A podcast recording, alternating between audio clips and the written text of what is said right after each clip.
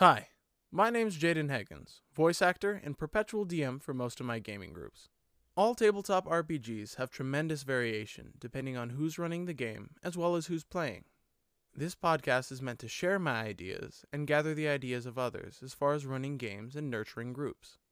Whatever it is that you play, be it D&D, HeroQuest, Call of Cthulhu, or any other group game, I hope that we can all improve our experiences by sharing ideas. If you'd like to message me with podcast topics, see about being a guest on the show, or just share some words of encouragement, you can drop me a line at DM's Notes Podcast on Instagram. I hope you enjoy the show. For this episode of Monster Monday, we're going to be talking about another really weak undead creature. Even weaker this time than skeletons. The Crawling Claw. The 5th edition Monster Manual entry for Crawling Claw reads as follows Crawling Claws are severed hands of murderers animated by dark magic so they can go on killing. Wizards and warlocks of a dark bent use crawling claws as extra hands in their labors. Through dark necromantic rituals, the life force of a murderer is bound to its severed hand, haunting and animating it. If a dead murderer's spirit already manifests as another undead creature, if the murderer is raised from the dead, or if the spirit has long passed onto another plane, the ritual fails. The ritual invoked to create a crawling claw works best with a hand recently severed from a murderer. To this end, ritualists and their servants frequent public executions to gain possession of suitable hands, or make bargains with assassins and torturers. So, on the whole, this works really well with dark themes to put in your game with the skeletons. You can play it off as a joke to have like a little hand crawling around, but if that's the case, for your game, I wouldn't get too into the origins of the crawling claw, or you can just make up some other reason that a hand might be animating itself. Of course, a completely autonomous hand doesn't necessarily need to be a dark thing. Well, it, it's dark either way, but as an example of thing from the Addams family. Like it's dark, but it's comedy. It's not too gruesome or ridiculous. As far as intelligence, they're supposed to not be very smart. The book says a crawling claw possesses little of the intellect and memories of the individual which it was once a living part. So you can have them not be terribly intelligent, and that would be lore accurate, but a fun part that I like to add to my games is to make them as smart as a person, maybe a particularly intelligent person. If you're going for a less dark theme, perhaps it can be its own NPC.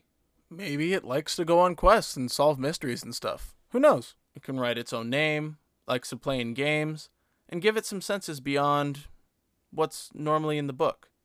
As a monster and part of an encounter, if for some reason you're fighting zombies, you can have the hands pop off once you destroy the zombies, being their own thing, creating a small kind of nuisance to add to the fact that your players don't know what's going to happen next.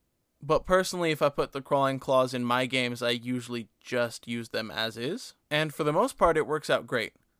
Most of your players will be able to pretty readily imagine a hand crawling around all by itself. But if for some reason your players can't imagine it, you can just put your hand on the table and show them what the hand's doing. It's just a hand. And overall, early or late campaign, it can be a really good tone setter. You can describe them as grotesquely or as cleanly as you want, but a hand crawling around by itself is a hand crawling around by itself. It's probably going to come across as really creepy, which, of course, is sometimes what you're going for. Another thing that might just logically make sense for the monster is instead of giving it a magical blind sight that it already has, give it some sort of tremor sense.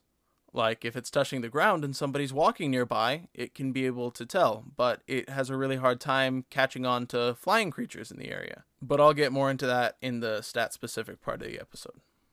As far as using a crawling claw in combat, it can be a small thing as part of a larger group with bigger monsters. It can be a single claw that maybe you give a higher armor class, or for some reason you make it very evasive and hard to kill. Or you can make it an entire swarm of dismembered hands. They're not very strong, but a bunch of hands crawling at you would be creepy in real life or in D&D. Again, just another idea to use.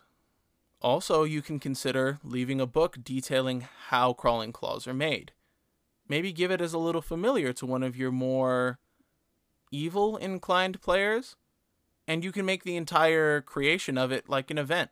Maybe you need to find an execution somewhere, or this gives your party a reason to target specifically bad people, or somebody who's already committed a murder.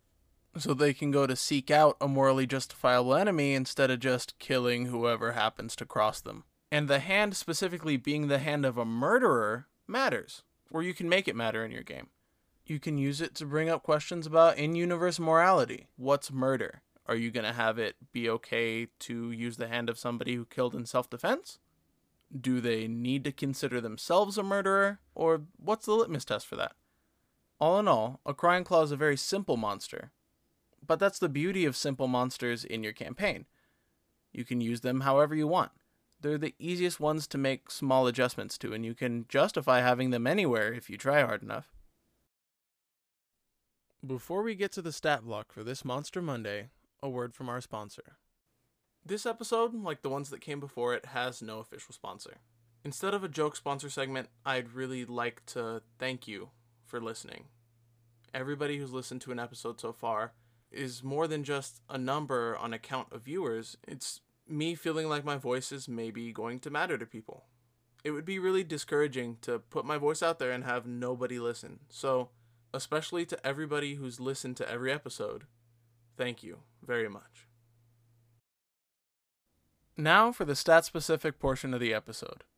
A crawling claw for 5e is a tiny undead creature.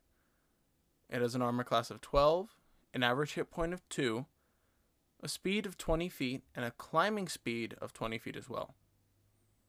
It has a strength of 13, a dexterity of 14, a constitution of 11, an intelligence of 5, a wisdom of 10, and a charisma of 4. For the most part, if I'm running a crawling claw, the only of those stats that I might change would be intelligence. Make it higher, give it a personality. They're immune to poison damage. They are immune to the conditions of charmed, exhausted, and poisoned.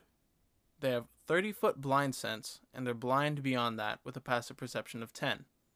Now, for me, I might substitute that blind sense with tremor sense, like I said before. It specifically kind of makes more sense because a hand doesn't have eyes, but it's also fine to give it blind sight or some other ability to sense what's nearby by magic. As far as languages, it understands common but can't speak. However, you can change that to whatever language the murderer knew or was most familiar with.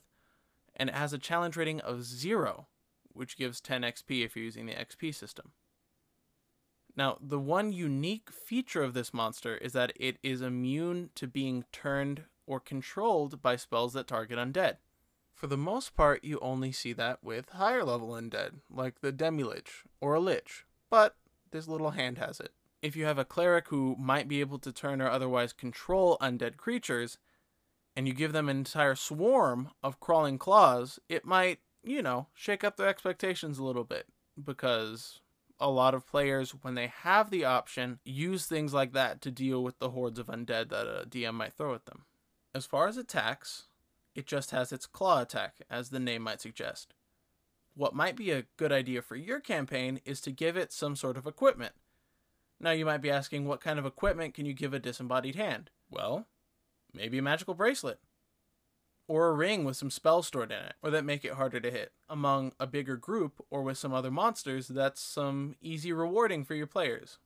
Also, that's an instance where they could have seen the object in use, so they know it's magical without having to check. Such a variation of the monster might be useful to throw at parties that don't have a wizard with the Identify spell. Overall, it's not a terribly big or threatening monster, but it's unique in its own ways, and every monster can be useful. Remember, we're just telling stories, and I hope we can all tell better stories and improve each other's experiences. Thank you. All right, episode over. If you like what you heard, consider binging a couple podcast episodes and share it with people you know. Who knows? It might just be what gets them into this wonderful hobby we all share. Thanks for listening, and have a great day.